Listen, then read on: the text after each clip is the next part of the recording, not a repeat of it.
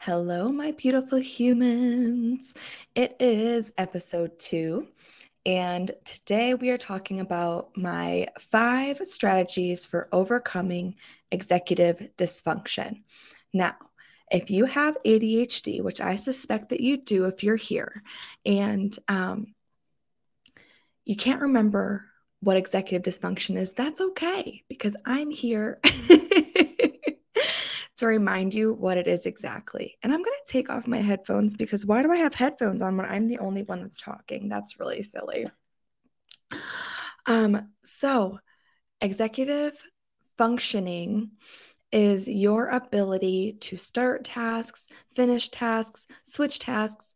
It encompasses emotional regulation, the frontal lobe does. And you need this in order to do tasks of everyday life, okay? Which is why it is so challenging to do things like going grocery shopping, getting your laundry done. Is this sounding familiar? Okay, cool. So now today we're talking about how we can overcome executive dysfunction. Because as we talked about last week, we have an underdeveloped frontal lobe, and that is not changing anytime soon. I hate to tell you. ADHD, like I said, is a neurodevelopmental disorder, which means that it occurs at the level of your brain. So there are strategies to overcome the obstacles, but the brain itself is not changing, which is why these strategies we will implement for the rest of our lives, okay? So let's talk about them. So, strategy number 1, task pairing. Pairing a task that you cannot stand with one that you love. Now, you know the age-old saying of, wait until you're done with a thing to get the reward. Bullshit, absolute bullshit. And the reason why that is bullshit when you have ADHD is because we have a dopamine-deprived brain. Dopamine is that feel-good neurotransmitter.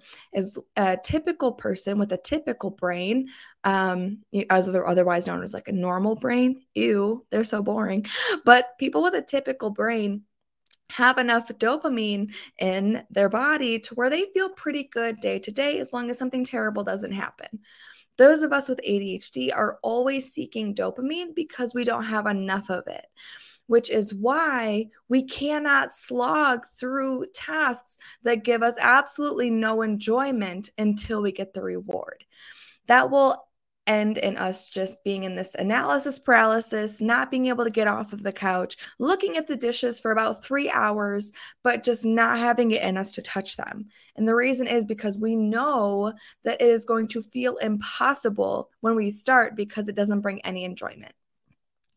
Now, a personal example of how I pair something that I hate with something that I love is you will not find me doing the dishes without listening to a podcast or an audiobook. I love learning. You being an ADHDer, I bet you love learning as well. This works really well for a lot of us that have to do tasks that are repetitive, that don't require focused work. Pairing something like an audiobook, a podcast, having a show on in the background, or maybe on your laptop in the kitchen while you're doing the dishes, or bringing it in the laundry room so that you can get the laundry done, bringing it into your bedroom if you have to store the clothes. Can you tell that I really hate doing laundry and dishes, guys? You're going to hear this example come up time and time again. But pair the thing that you love with the thing that you cannot stand. And if you're doing focused work, it's going to be really hard to listen to things with words, especially if you are like me and you have difficulties with auditory processing. We can get into auditory processing another time. But what I like to do, and what a lot of my clients like to do if they're doing focused work, is try to make your environment as fun as possible. What that could include is maybe 3 different drinks by you, because, those of us with ADHD always have more than one drink by us. Right now, I guess this LaCroix is empty, but I do have my LaCroix and lemonade drink next to me. So having snacks by you so that you're able to like munch on some snacks while you're doing focused work, maybe lighting a candle, maybe putting on a diffuser that has really good smells, something to make your space feel more interesting, enjoyable, give you dopamine. Okay. So that's the first strategy, task pairing, pairing the thing that you hate with something that you love so that you actually do the damn thing and get the dopamine while you're doing the thing. Okay. All right. Strategy number 2 is having only 2 things on your to-do list. Now I can already hear you saying, but Jamie, I've got a fuck ton of things on my to-do list. I cannot just put 2 things on my to-do list. Hear me out. Putting only 2 things on your to-do list, and pick the 2 most important, is going to make it a lot easier to get started. The reason for that is that we have trouble with prioritizing and organizing tasks.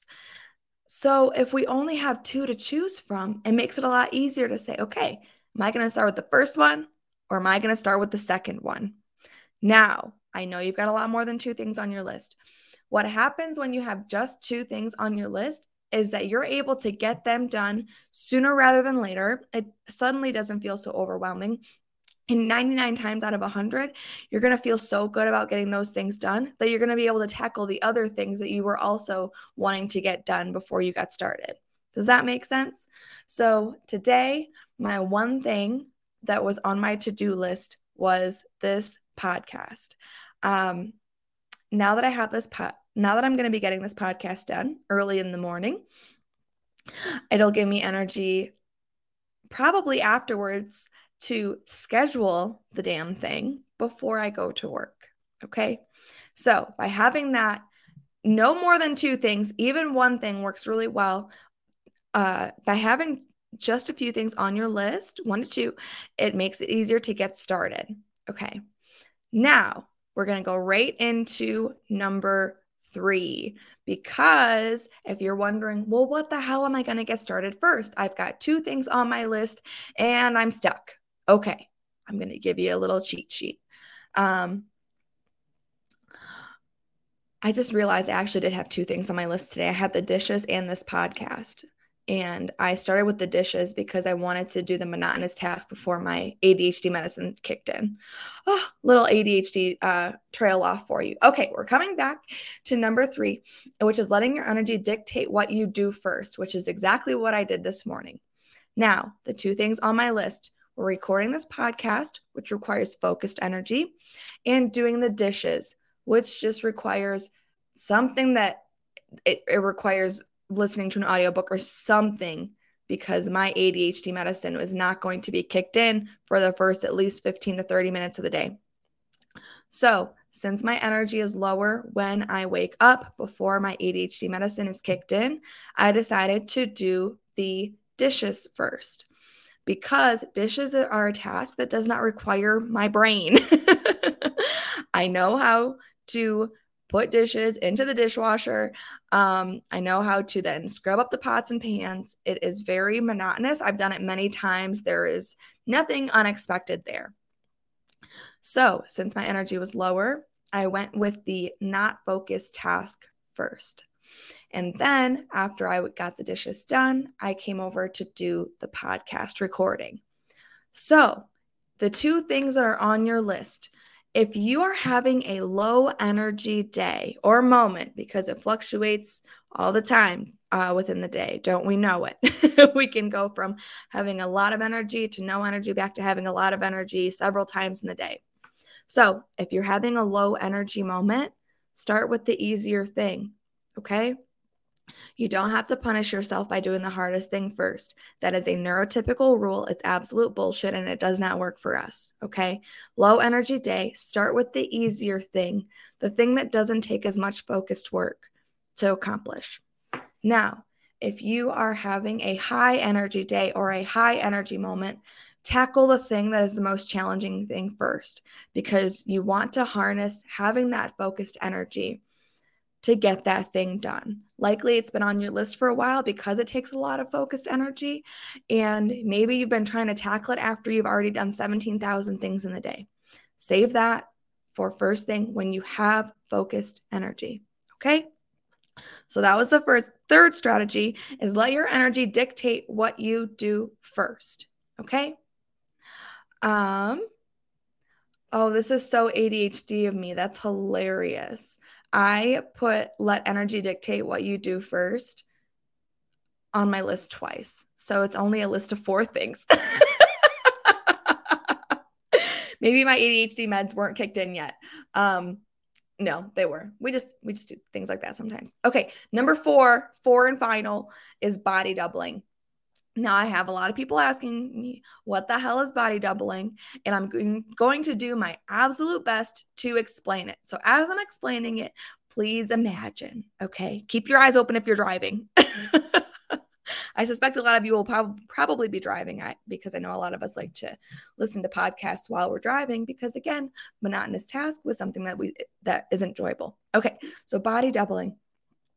Imagine that you have some shit to do.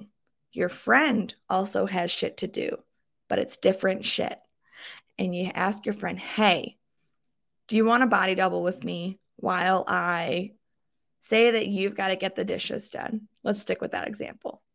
And your friend is saying, cool, I've got 4,000 emails in my inbox. Did that just give you anxiety? Are you that person too? Your friend says, I've got 4,000 emails in my inbox. I have to get it done. I just have to get it done. Okay, cool. You guys both hop onto a video call and do the thing together, but not really together. You're there on the video call, but you're not talking. You're just getting the thing done. Okay. So this works really well because those of us who have ADHD are oftentimes people pleasers or have people pleaser tendencies. Now, the mere fact that you're telling your friend, hey, I'm going to get this thing done, means that it's like 1,000 times more likely that it's actually going to get done. There's a real statistic of how much more likely it is, but guess what? I didn't do that research this morning, so I can't tell you exactly. So I'm going to tell you my made up number, but it is statistically exponentially more likely that you're going to get it done when you tell that person you're going to get it done. And then hopping on the video, doing it in real time, and then you get to celebrate that you got it done after, which, ding, it's going to give you that dopamine and serotonin, those feel-good neurotransmitters. So it's conditioning you to, it's almost like a task pairing thing because it's a lot more fun, excuse me, it's a lot more fun to get things done with somebody versus on your own. Well, I guess I'm just going to end this podcast episode sounding like the lead singer to a 70s band because I cannot get my throat to clear. I hope that you enjoy my sexy, raspy voice. Please let me know if this was helpful. In the show notes, I will have the link to my Patreon, a private community where we do body doubling, and it is exclusive to women with ADHD. As long as you do not identify as a man, you are welcome. Okay. Got my rainbow flag in the background. Not actually. I need to get a rainbow flag. But it is for women and non-binaries and all those fun genders, just not men. And we body double there. It's available 24/7. It is $9 a month and you get 7 days free, and you can cancel anytime, which is why I have it on Patreon so that you don't have to worry about RSD or anything when you cancel. So try it. It's free for the first 7 days. And after that, it's $9 a month. And I'm not upping that price because I wholeheartedly believe in there being affordable resources to every woman with ADHD. Okay. Is there anything else? Did I forget anything else? No, I don't think so. Oh, I did forget something else. In the show notes, I will also have the link to a Facebook group. It is 100% free. I do my best to be in there to give strategies and advocate and